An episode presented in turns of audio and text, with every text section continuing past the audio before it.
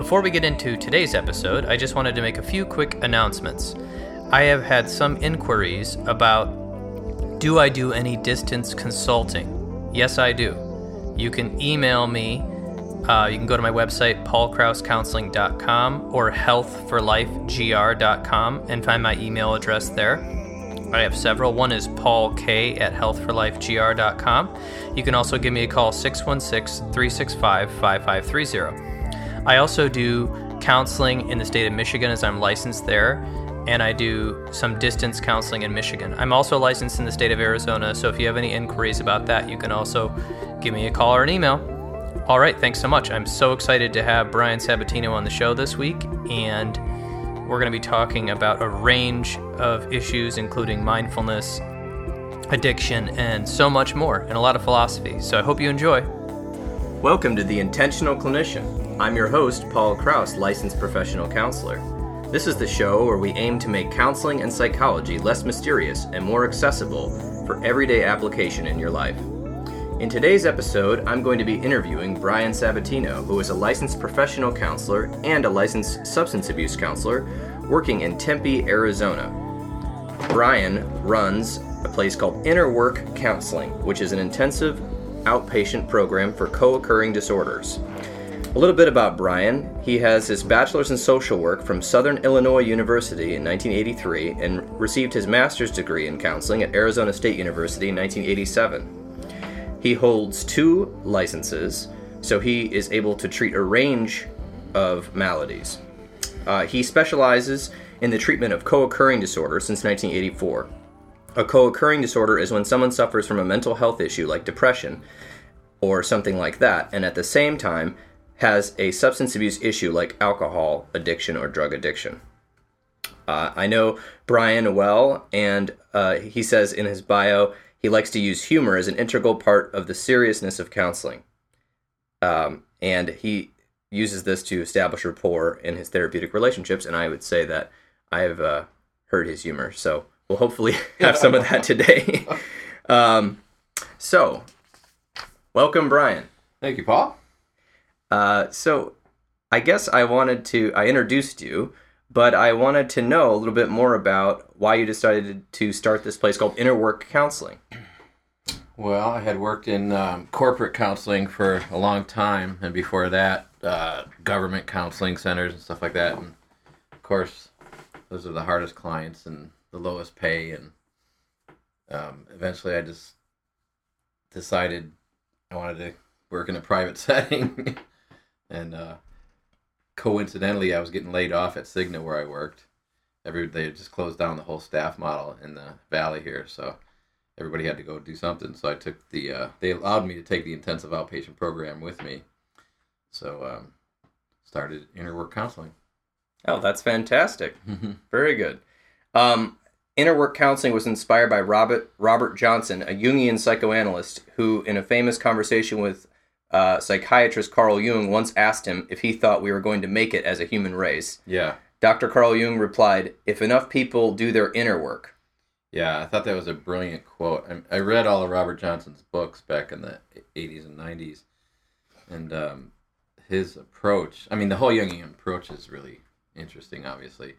But I found that one particular quote, quote applicable because really, and now more than ever, if people aren't doing their inner work, look look where we're headed. I mean, right. national news, international news, local news. It's Right, and so it is work.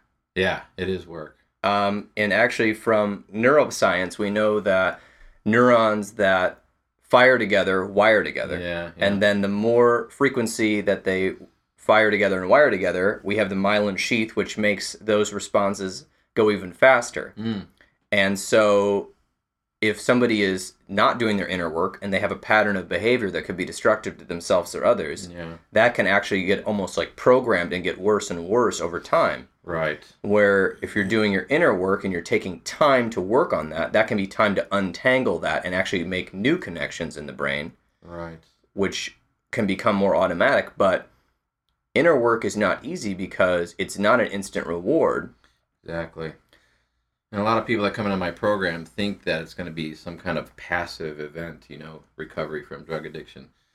Um, so a big part of my work is to convince them that um, it's going to be an active process and a long-term process, and it's about so much more than just not using drugs or alcohol anymore.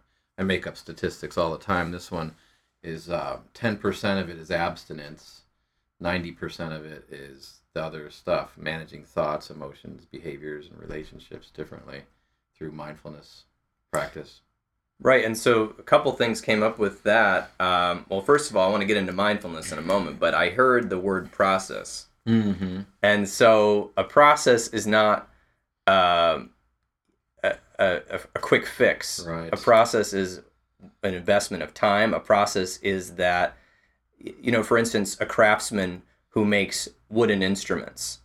It's a long process. Yeah. It's not. It's really hard for them to make a robot to make this wooden instrument that you have to make by hand and make the soundboard and sand it and put in the whatever those things are called to hold the strings, like a harp, for Yeah, instance Yeah. and over time you know could be months this process is completed and then the harp can sing Right. and it can play music but Yeah. if you just try to make a harp in a day it's going to end up sounding terrible Right. you know Right. it's not going to sound like a harp Yeah, and that's a it's a difficult thing for people in recovery to get the true understanding of what process is. I mean, process literally has no end. An event has a beginning, a middle, and an end. A process is just a series of events over a course of a lifetime. And so a lot of people coming through the program will hear that and then maybe eventually they'll understand it intellectually, but it takes quite some time and often times relapsing into their drug of choice to, to really realize it, to make it real that, oh, this is something I have to do every day for the rest of my life, but not in a daunting way, just in a practice sort of way, like we would practice anything.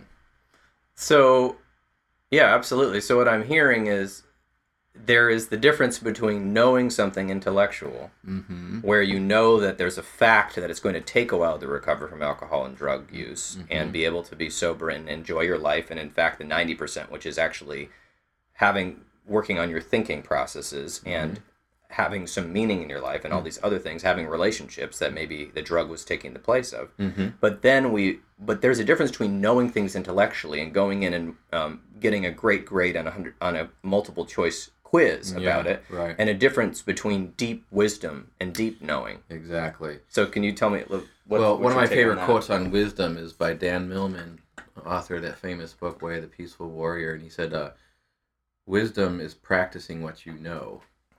And, and you know, in an 18 week intensive outpatient program, you can learn some stuff. So now you know some stuff, but the rest of your life is how you practice it. And um, I think that's important for any treatment center to emphasize to people because we have this uh, mentality that all you have to do is sign up for a program, complete the program, and then you're okay. And clearly, that's not the way it works. So, but I think I think we probably agree on this. I'm just going to put words in your mouth, but Mm-hmm. I think my perspective is that anyone can recover from drug or alcohol abuse, depending on the level of treatment they need. Sure. Um, Anyone willing. Anyone willing. Well, I was getting to that. So, Yeah. so the there is no failure. Relapse is part of recovery. Yeah. And go ahead. The, uh, the, I've heard the expression failing forward. In fact, we were using it in group last night. You use your mistakes to make different or better progress. So if you if you relapse, um, you learn from it. What what did I do or not do that contributed to the relapse? Even if it's not a a literal chemical relapse, you know, a lot of, we can relapse ten thousand times a day in our minds with faulty thinking and stuff like that. So it's always about catching and correcting is the expression that's used in meditation circles. I like that catching and correcting. Yeah, because there is there's technically no failure. The only failure would be giving up, which is really not failure. That's actually surrender Yeah. to the addiction. Yeah, yeah. So, um, yeah, there's a lot there, and mindfulness meditation. You mentioned that, which is almost countercultural Mm. uh, compared to uh, the fast pace of the current United States. Can you talk a little bit about mindfulness and what how you got into that, or what Yeah. you think about it? Well, Jon Kabat-Zinn is the the guy who brought it really in a big way to the United States back in 1979, and um, he influenced a lot of the what I call mainstream meditators. Um, but still, as you're saying, it's it's a practice that's not encouraged, embraced, even known in the culture at large. you talk to someone about just sitting there without um, accomplishing anything or producing anything, and it's it's a really strange idea. Um, and you have to practice it yourself to get the personal experience that it does have the value to it. Um, so there's a catch twenty two there. Why would you practice something that you don't know about it, the, the value of it yet? And then you know, so you have to work with folks. That's why we practice it every day in the program. At first, I can just see the people rolling their eyes behind their eyelids as we're meditating. and then after, you know, 5, 10, 15 weeks, they go, oh, maybe there's something to this. Oh, yeah, maybe. And then they, if they get a personal reward from it, then maybe they'll be motivated to continue on their own. But uh, it's, it's quite a profound practice for those who, really dedicate themselves to it. And that's hard to convince someone to do. Well, I think it might be hard until they have the experience. Yeah. And so that's the, that's the hard part is you don't know what you don't know. Right. And we see examples of that all the time. And here's a fun example for popular culture. Popular culture is in love with those television shows where they go find a house and then you have to pick between three houses and you have to buy one at the end Oh. of the show. Have you ever heard of these shows? No. Oh, well. Good for you. Um, I can't get away from them. Um, so I don't know what they're called, but anyway, the point is, is that the the home buyers will be shown three different shows by these television personalities who are so happy and joyous, and uh, you know whatever. And usually, the people are convinced that they want one thing. I want a house that's like this. This is the house I want. This is the type of location. They interview them beforehand, right? Mhm. And they're convinced of it, and they'll even go to a house that doesn't even suit their needs, but they're sort of kind of trying to make it suit their needs. Hmm. Uh, they're like, well, uh, I think we could do this one, right? Mhm. And then maybe the third house, finally, the realtor's got a trick up their sleeve, and they find this like house that's totally different than what they talked about wanting, totally different type of location, but yet the realtor had some intuition about how that if these people got out of their comfort zone, perhaps they may actually want this house. And then usually that's the house they end up getting, which they're like, I can't believe that I would have wanted this house. I thought I wanted this house Uh-huh. and this type of house with this type of layout and this Uh-huh. type of neighbor. But in fact, I didn't know what I didn't know.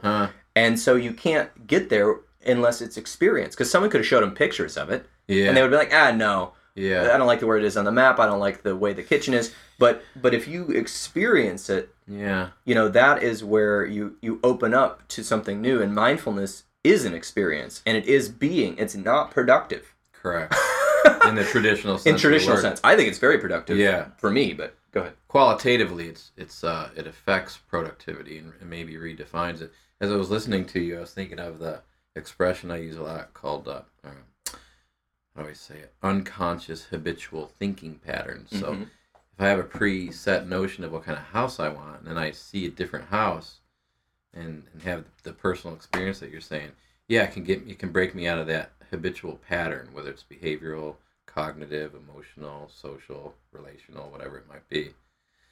Um, but again, to get someone to sit down for 15 minutes and, and just focus on their breath, it's uh, you know you have to think of what you have to go through to get that to happen.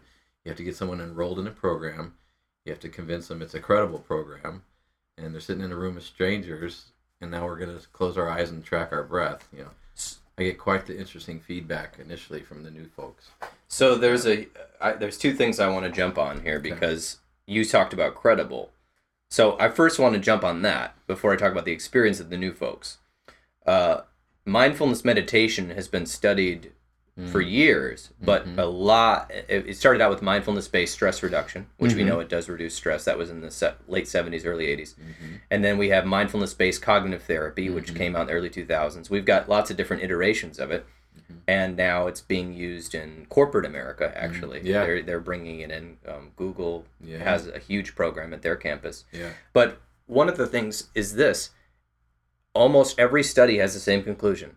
Yep. If people take somewhere between 15 and 25 minutes a day, I think most of the studies say 25 is actually the best because it's a bit more Uh-huh. and they do some type of mindfulness meditation. Now, they don't always say you have to just breathe and and and focus on the breath, although that's the traditional one. Mhm. Um, even guided ones that help you Yeah. uh, by listening to an audio tape or, Yeah, yeah. or something like that. Uh, what happens over only 60 to 90 days is hard outcomes. Yeah. Your brain has more gray matter on the MRI scans. Yeah. Which, of course, you know this from Yeah. your work, Yeah. and that that means you're able to deal with stress better, and there's better connectivity. Right. Um, cortisol levels are down in your blood. Uh, blood pressure uh, is reduced. Yeah. Um, people's self-reporting, they start reporting feelings of joy. Empathy. Keep going. Yeah. What things. else? I, I won't be able to delineate Oh, it quite as well as you, but that one came to mind. And despite all those facts, it's still difficult to get someone to, to say, take 15 minutes out of your day and practice this because so many people are so busy with so many things that it really sounds like a crazy request to do that. It, it is, and especially in a room full of strangers, like in an intensive mm-hmm. outpatient program, that Yeah. takes, I think, what it takes is a high degree of vulnerability It does, yeah. to, to let your defenses down. Yeah, yeah. And uh, I wanted to touch on what you said about the frequency and the duration. It doesn't have to be very long. So in the program, we'll do 10, 15 minutes of it. And I encourage people to take 10 minutes out of a day. And I, I say, you know, how many times a day do we waste 10 minutes by listening to the news, watching a TV show, whatever it is we might be doing? Because the first response is, I don't have time. Mm. So it's changing our relationship to time for one. And thank God for things like uh, YouTube and podcasts and such now, uh, apps. People are getting into meditation through the uh, technolo- technological ways. Uh, and usually it's the younger folks who are telling me about how they're meditating. I'm just picturing them going home and meditating on their own, and they're, they're bringing back all these technological ways that are assisting them. So that's really nice to hear. So yeah, there's a lot of applications for the smartphone Yes. and even websites uh, uh, that host audio files. Uh, Yes. One of the one of the applications I liked was called Headspace. Yeah, that's one I've learned about recently. It's very fun and it teaches you and it has fun animated videos between the meditations to teach you different facts about mindfulness meditation. yeah, yeah, it's really cool. Um, I've heard really good feedback from some people Yeah, that I've too. worked with Yeah. that love that application and found it useful and much easier than doing mindfulness meditation on their own. Yeah, yeah. A beginning meditator almost literally can't sit there for ten minutes on their own without some kind of guidance. Because, um, who was it? Jack Kornfield or somebody said something like, um, "Learning to meditate is like sitting in a dark closet, sitting in a locked dark closet with a maniac." All right. I mean, that's what it's like to to experience your own mind for ten minutes without any external distractions. Right, and so mindfulness, of course, we know eventually will calm the mind down, but in the beginning, it brings up things possibly that we aren't dealing with.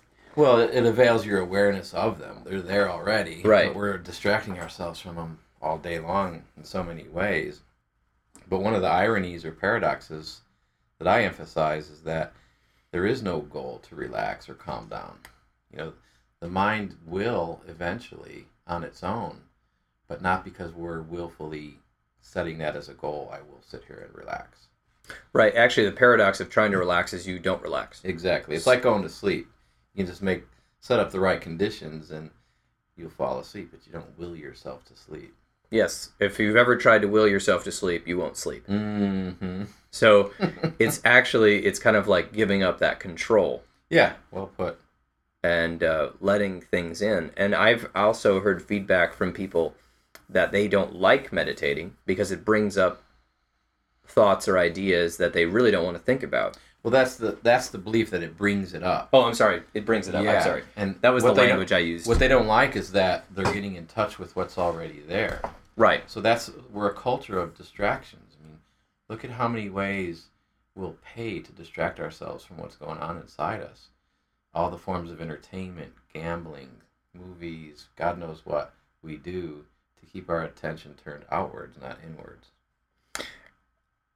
Yes. And we should talk about. And well, that reminds me of. Um, I've been studying some of the uni, Jungian uh, analytical techniques, Mm. and, and and I've been seeing it in my practice, which is all of this content that we get to into in the therapy room, in the counseling room, that comes out. That people are like, oh my gosh, I can't believe.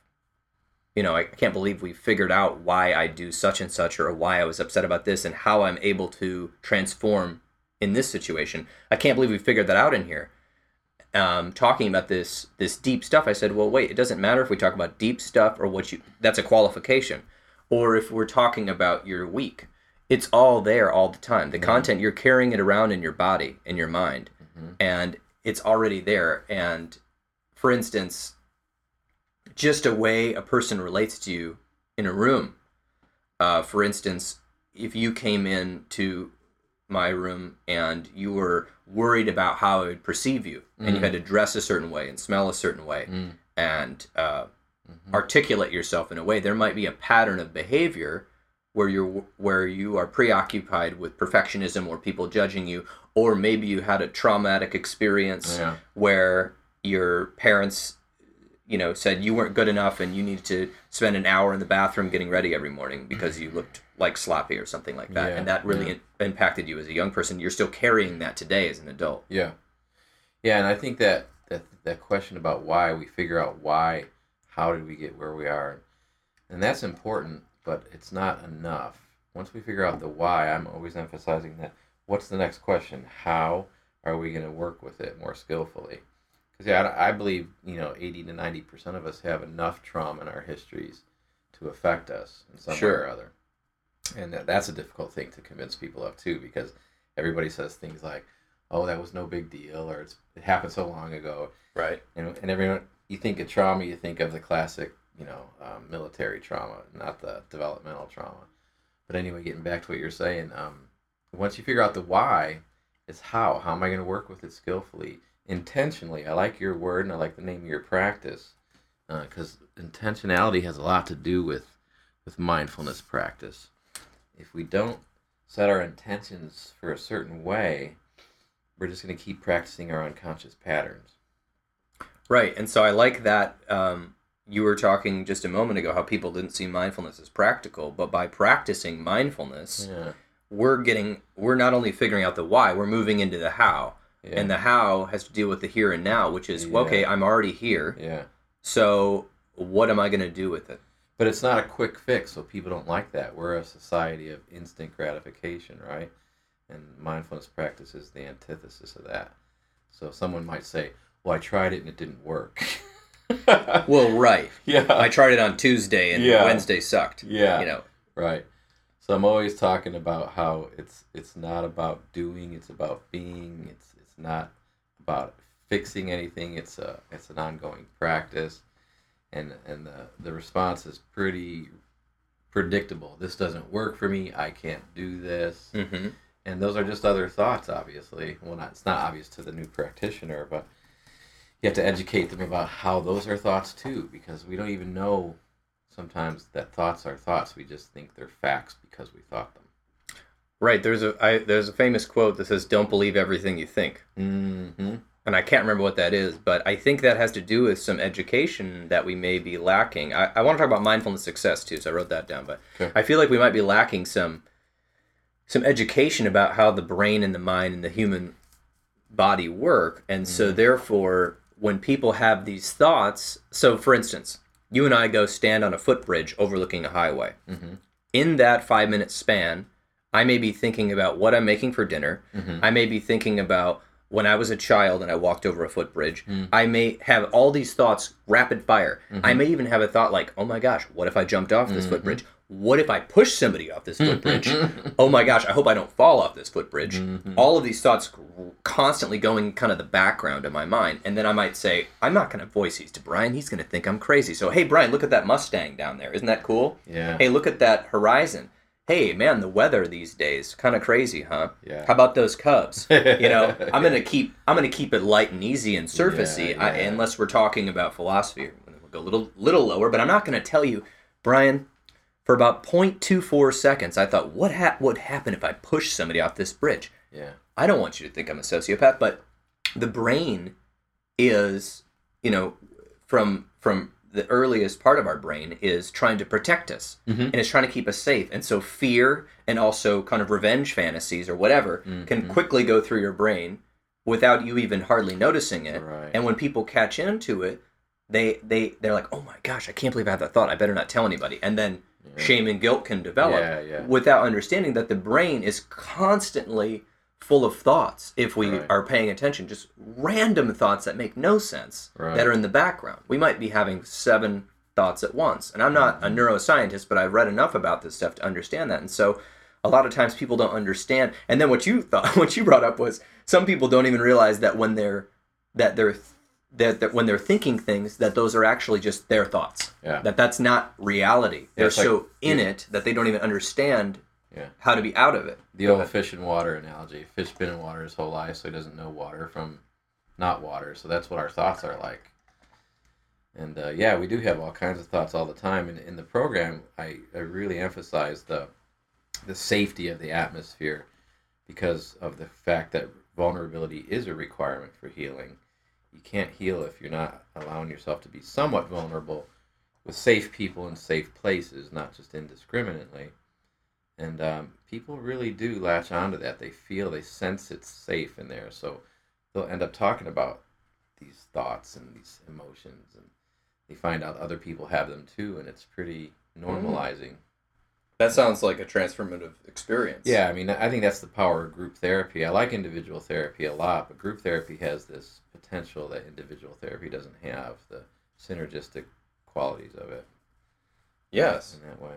Tell me, uh, I want to know a little bit about success stories, about people that came in and thought mindfulness meditation, and also your whole book here, which is all about a bunch of philosophy and ways of thinking, which I'm going to get to, how mindfulness and reading about um, the great thinkers that we stand on the shoulders of, Mhm. uh, how this helps some people uh, change who were totally adamant against it when they first started. Do you have any of that? Yeah, a lot of skepticism. Um, you know, from the first phone call, someone calling to see if they want to come into my program, I'll emphasize right off the bat that it's a mindfulness based program.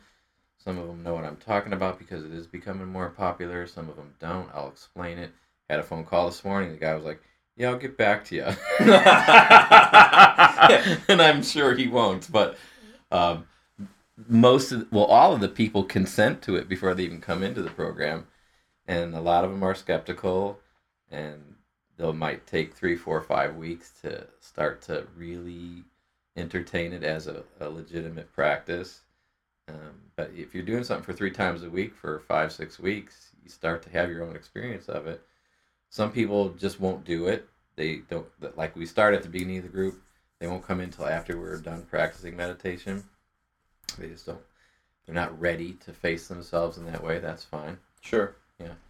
Um, yeah, I forgot where I was going with that. Well, I wanted to know some success, so maybe some success. some after. so a lot of them will come in and, uh, having been skeptical, will will will talk about how they're applying it in their daily stressful lives, and and that's more credible to the newcomer when they hear it from an, a, another client that's been coming in the program for a while. It's more credible than hearing it from me, because for some reason they think I have a, a snake oil sales for them. And if it's coming from another group Right. member, it's like, well, what if that that person has no motivation to lie to me? So they'll listen to them, and, and I hear them telling stories about it before I even come into the group room uh, to start the group formally. I'll hear them talking to each other about, yeah, there's really something to this. So the success is in the willingness to practice.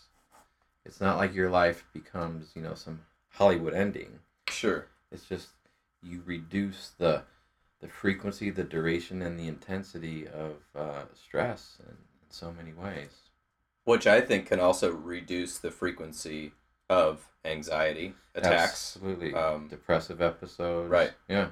When I've worked with some people on mindfulness in my practice in the individual work, I've had some people say to me after working on mindfulness and not even, you know, not even, they weren't even following such a strict program, just doing it a couple times a week when they felt stressed or they felt depressed or Yeah. they felt anxious. And, you know, obviously the more you do, the more benefit, but just like exercise. But um, Mhm. a a person said to me the other day something like, well, I noticed thinking back about the last six months or eight months that when I get depressed, it's only for a day now. Where before it was, if I got depressed, I was that way for five, six days, seven days in a row. Yeah. Couldn't do anything I wanted to do, couldn't function very well. And now it's like a day, and now it's even getting less than a day. I'm actually Yeah. able to, and, and of course, I think if they keep going, I've had people where when they get depressed, it's only for, for a few hours, or maybe they don't even get depressed; they're just sad, Yeah. and they deal with the sadness. And that's a really important distinction. They can start to discern uh, labels that we learn from drug companies on the television, from genuine, the spectrum of genuine human emotion. What's the difference between sadness and depression, anxiety? We just learn these terms and we we we label things that uh, we don't even understand what they are completely. So through the practice, we start to be able to differentiate, and that's a really important distinction for folks. And you can tolerate sadness. Oh, sadness is a part of being human. I don't have to call it depression. I don't have to take antidepressants necessarily. I'm not anti-medicine. Sure. But, you know, it's just we label something and medicate it before we even explore it. Right. We want the quick fix. Yeah. But that that even brings me well. uh, So we, I've said this in a few episodes, but I'll say it again. We are not anti-medication. A lot of people need medication for a time because they've gotten such a deep rut, or Yeah. they're in such bad circumstances, Yeah, I've been on or such medication bad trauma. for sure. depression, and and that's how I got into meditation practice. I wanted Oh. I wanted another option besides medicines, and uh, after practicing for a few years and some good psychotherapy, I don't have to take medicines anymore.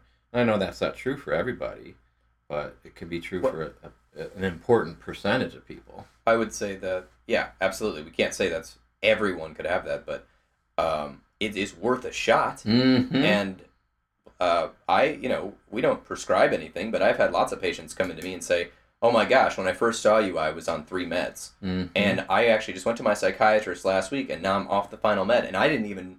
I was like, "What? I only thought you were getting off one of them. Oh no, I'm Mm. off all of them now." Yeah. And the, two years later, I, um, I talked to one of the people, and they they were still off the meds and doing great Yeah. because they were practicing. So um, this stuff can change your brain. Counseling can change your brain. Mindfulness meditation can change your brain, but it is not always. It is not quick. It's not a quick Right. process. It is an investment. it's a lifetime practice. But getting back to what it is to be human, through mindfulness meditation, I started practicing in about 2005. Um, I had done yoga before that when I was in college, but only briefly, and I noticed, wow, this really helps me. And then I got so busy Mm. and told myself I was busy with a bunch of distractions and Mm. you know college behavior that that wasn't that wasn't very helpful. But but the, when I did yoga, I was like, oh my gosh, I remember that. And then I was, you know, this is another thing I say. If you're a counselor out there, I hope you're going to counseling at least once or twice a year to get a tune up. No, because good. I, I I'm pretty I, I'm I'm open. I'm an open person, but I'm a little discriminatory on one thing, my profession. So if uh, counselors told me they never go to counseling, I'll never send a patient to you. Yeah. Ever. That's my So- bias too. So you got to be open. You got to be an open book. Yeah. You don't have to tell people your whole story, whatever. Right. But just be open to counseling and don't think that you're better than other people because that brings us back to people Yeah. and what it is to be human. yeah. I remember in 2005 I started practicing it because my counselor was like, "Gee, you know, you're going through a rough patch here. You're not seeming to get better. You're not pulling out of it. You know, why don't you try this?" And I was like, "Whatever." Yeah, what do you got to lose? I don't. This is stupid yeah. you know, whatever. so but she, they said, no, really, just give it a shot for two weeks. Yeah. And what what kind of goal can you set? I was like, well, I I work five days a week, so why don't I, or whatever I was doing at the time, I can't remember, but I was like, I can do it ten minutes before I go, and I used a, a, CD, which was just a little guide to help me remember to breathe and all that. Yeah. yeah. And I was like, after the end of Tuesday, I was like, whoa, this is weird. At first, I thought this was dumb, Mm. and now I'm feeling less stressed when I go to my job. Yeah. And so then I just kept going and going and going with it. And um, it helped me unlabel things. And it helped me Yeah. discern between Yeah. what are these weird cultural messages, what are these strange, distorted thoughts that we all have, and what is actually going on right now. Right. Yeah, I think you mentioned something at the uh, yeah at the beginning of the podcast. You talked about making counseling less mysterious, more accessible, Yes. and I think that's really important because counseling isn't some super necessarily some super uh, elite process. It's just it's ordinary folks talking about ordinary stuff. Sometimes it's really profound. Sometimes it's not.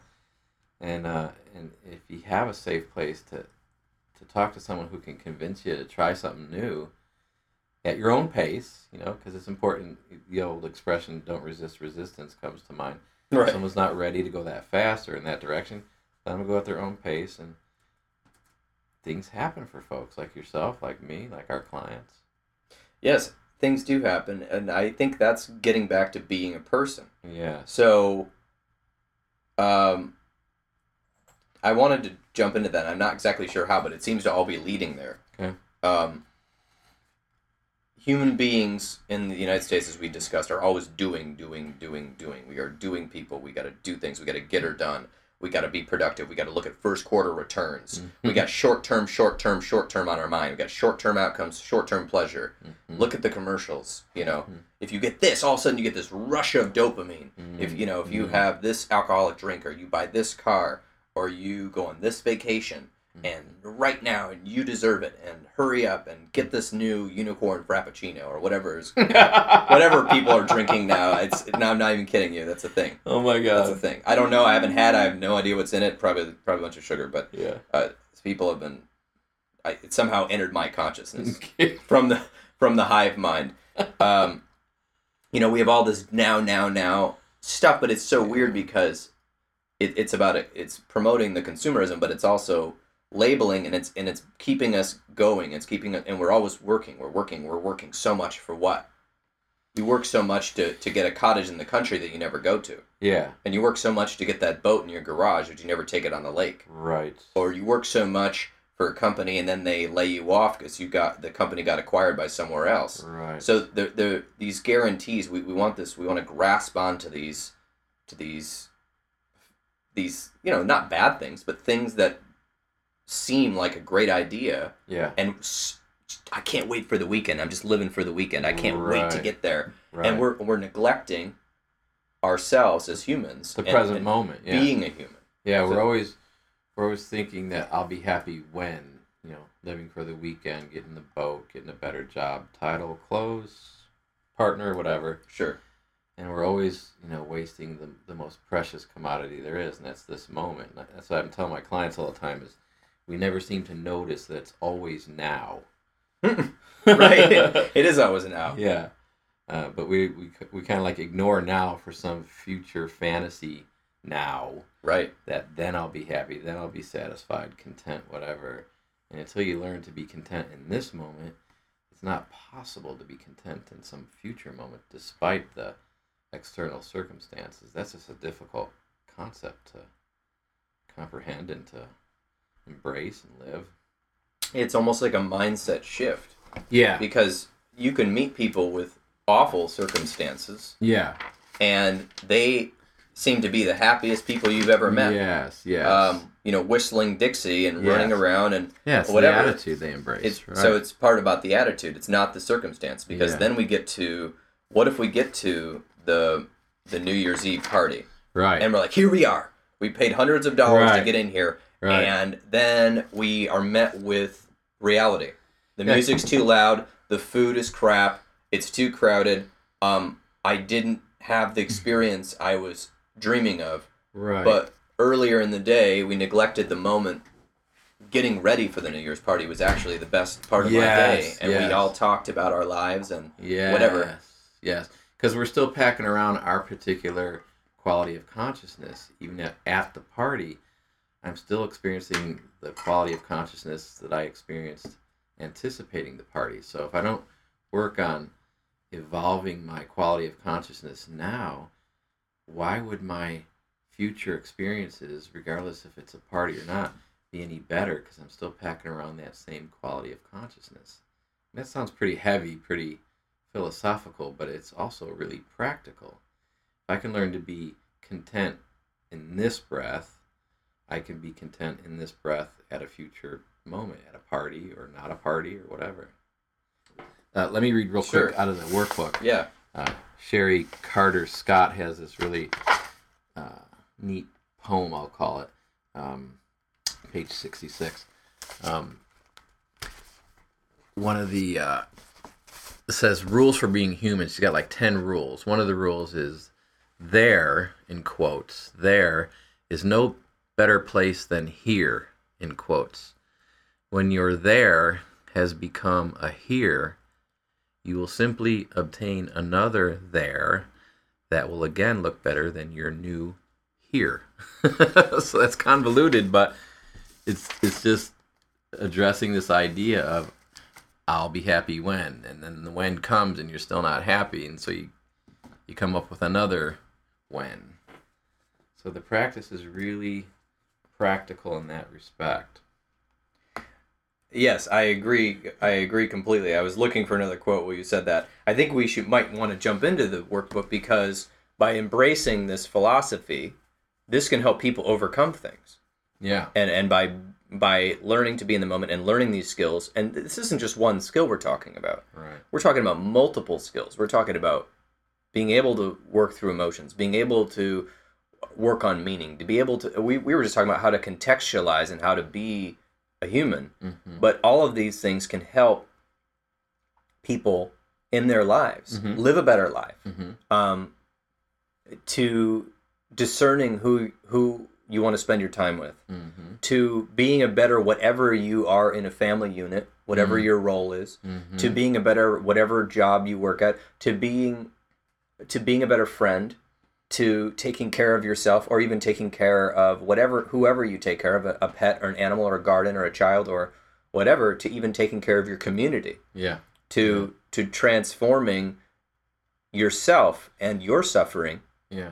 uh, into a place where, well, we're all going to suffer, but a, a, a way of suffering in a graceful way. Whereas, you know, sometimes when we, we have this lack and we, we aren't in the moment and we're, and we're always grasping at some higher experience, you know, the substitute for some of our feelings is the drug, which Oh, of course. then, yeah. you know, the drug or alcohol, which can bring, Yeah, and those are just a couple of the many dozens of addictive behaviors Right. that we numb out with.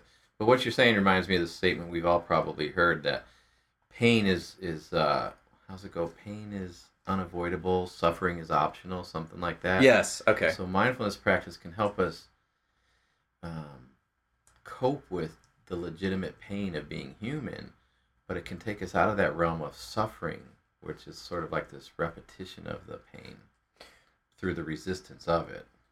Oh, okay. So let's go a little deeper into that. So, yeah, I think we live in we live in a reality which is full of suffering, even in the most tranquil of lives Mm-hmm. in the United States. Mm-hmm. Um, and especially if you don't have a tranquil life, it's really full of a lot of suffering. But w- everyone's going to suffer. Everyone's going to go through it. So tell me about that difference about resisting Yeah. painful experiences and, and how that could and how that could go against Yeah, I mean it's it's difficult to come up with a, a concise example, but let's say um, I'm missing someone, and so I feel lonely, Mhm. and that loneliness is painful. But since we live in the culture we live in, it's not cool to even feel loneliness, let alone talk about it with Mhm. someone else. mm-hmm. So I just distract myself with one of the hundreds of ways you know we can distract ourselves on a daily basis. So I'm not dealing with that legitimate pain of being human. In this Mhm. example, loneliness. Mm-hmm. I'm doing whatever it is we do, and in the doing of that, and the distracting myself of it, I'm not processing the feeling. I'm not um, working it through.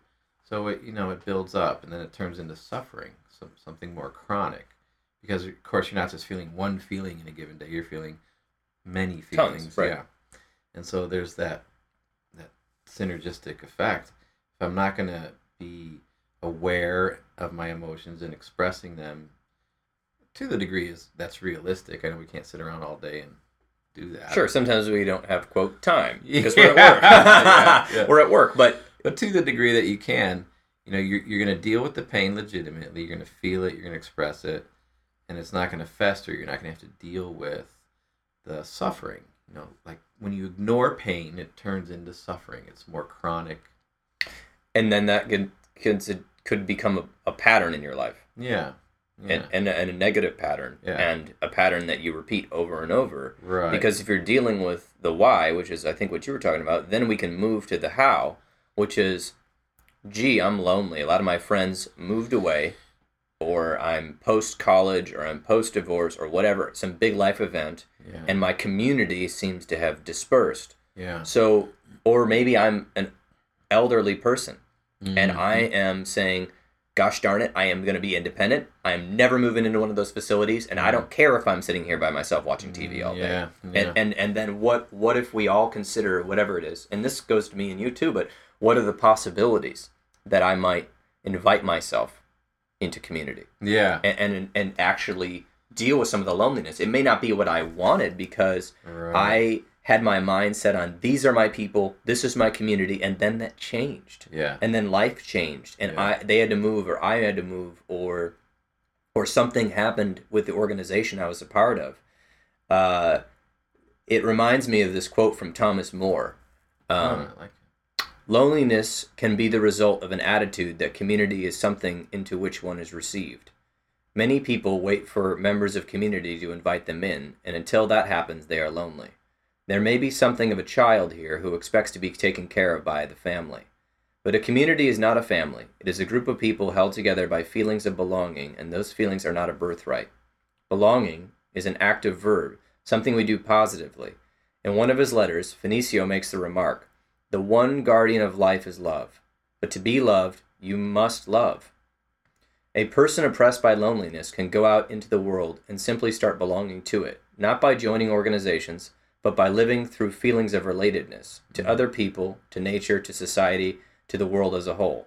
Relatedness is a signal of the soul. By allowing the sometimes vulnerable feelings of relatedness, soul pours into life and doesn't have to insist on itself symptomatically. That's beautiful.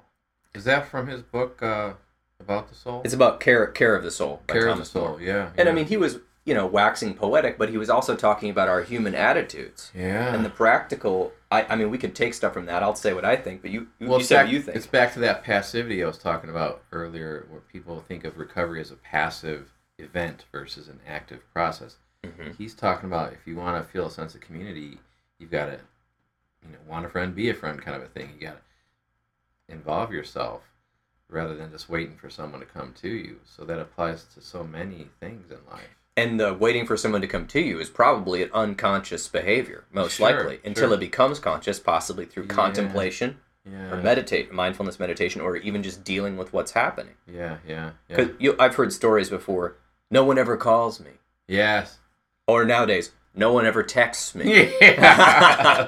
or Facebook's me or Right, or uh, whatever. What else? No one Snapchats me. Yeah. I don't even have that, but whatever. you know, I'm sure it'll be something new next week. Right, right. And then it's like, well, who are you texting? Who are you calling? Yes. But we have to move through the feeling first, Yeah. which is I'm lonely. yeah, I wish I had a friend or a family member or somebody to yeah. open up to me. This this keeps coming up so much, but there's I need to find the study, but I'm quoting a study I read, so this is loose, like making up statistics. Uh-huh. But it said something about they did this. It's a big national study, and they did this study with Americans who said um, it was like back in the '60s that most Americans, the average number of people that Americans felt that they could open up to in a conversation and and talk about really personal things was four. And then in the 70s, late 70s, early 80s, it was two to three. And now it's somewhere around one or less. Yeah, and I've heard that uh, correlated with, inversely correlated with um, the average square footage of people's houses.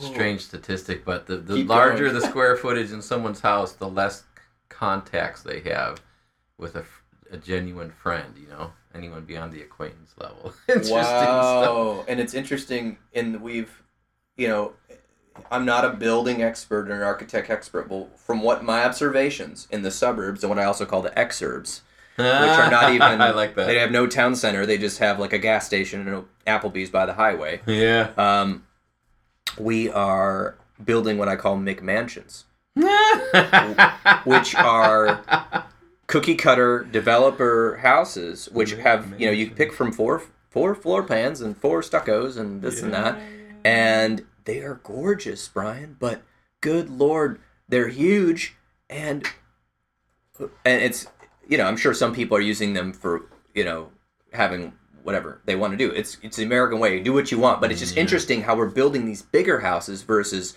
you and I both lived in Chicago. You grew up there. yeah. And in Chicago, all the houses are jam packed Yeah, together. yeah. And we got three floors, and maybe Yeah. we're renting out two of the floors and living on one of the floors in the three flat. Right. And we're all kind of jammed in there, and everybody knows each other's business. But with these McMansions, man, we can Yeah. really hide from people real Yeah, well. Unless I got a clubhouse, which is cool, you know. Yeah, yeah. Well, it's interesting because I just bought a McMansion, and uh, we're moving in, selling a house and buying a house, and it's really stressful. And I've been trying to use my mindfulness practice to cope with all of it. But uh, I have a, a short story about that. That the I live in Tempe right now, and it, it's in an area where a lot of the houses are for rent for ASU students. Oh. So I've been there ten years, and I have virtually no sense of community whatsoever. Hmm. I wave at my neighbors, they wave at me. It's about it. We've had opportunities to, to connect, but it just hasn't happened. So we move into this new house way out in South Chandler because we're going to do a horse property and equine therapy and all kinds of workshops and stuff. And uh, the first night, literally the first night we're moving in, the truck's still in the driveway. We've met eight of our neighbors. Wow. They've brought eggs from the chickens in their backyard.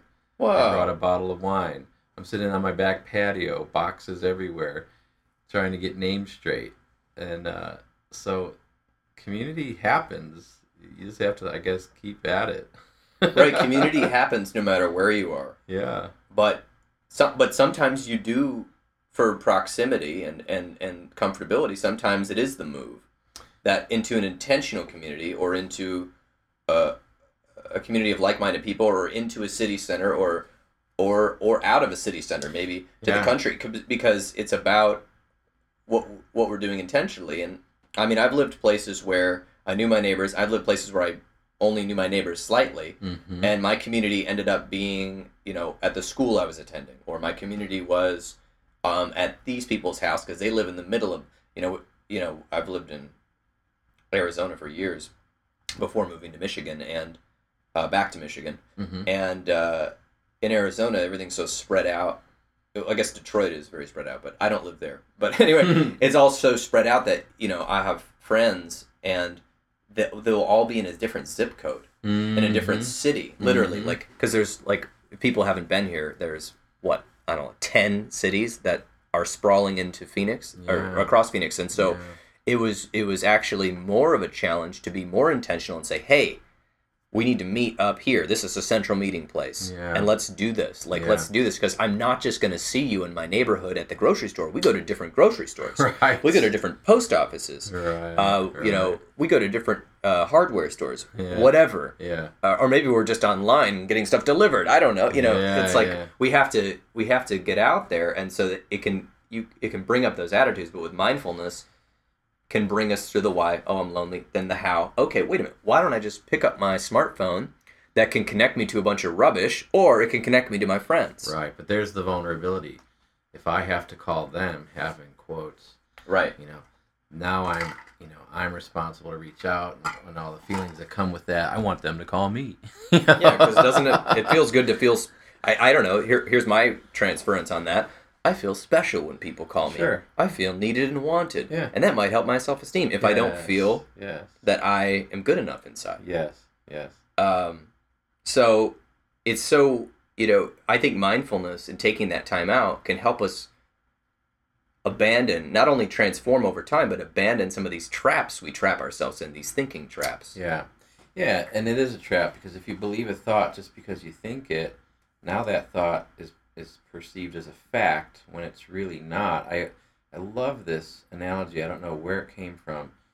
Probably Stephen Levine or one of those uh, initial guys that wrote about meditation. Um, he talks about um, comparing your mind to the sky and then comparing your thoughts and emotions to the weather in the sky. So the sky doesn't take the weather in the sky personally. It doesn't go, oh, that cloud is a fact. I am that cloud, or that lightning bolt, or whatever it is, that hurricane, tornado, God knows what else. The sky just contains everything. It's not even affected by the violent weather that exists within it.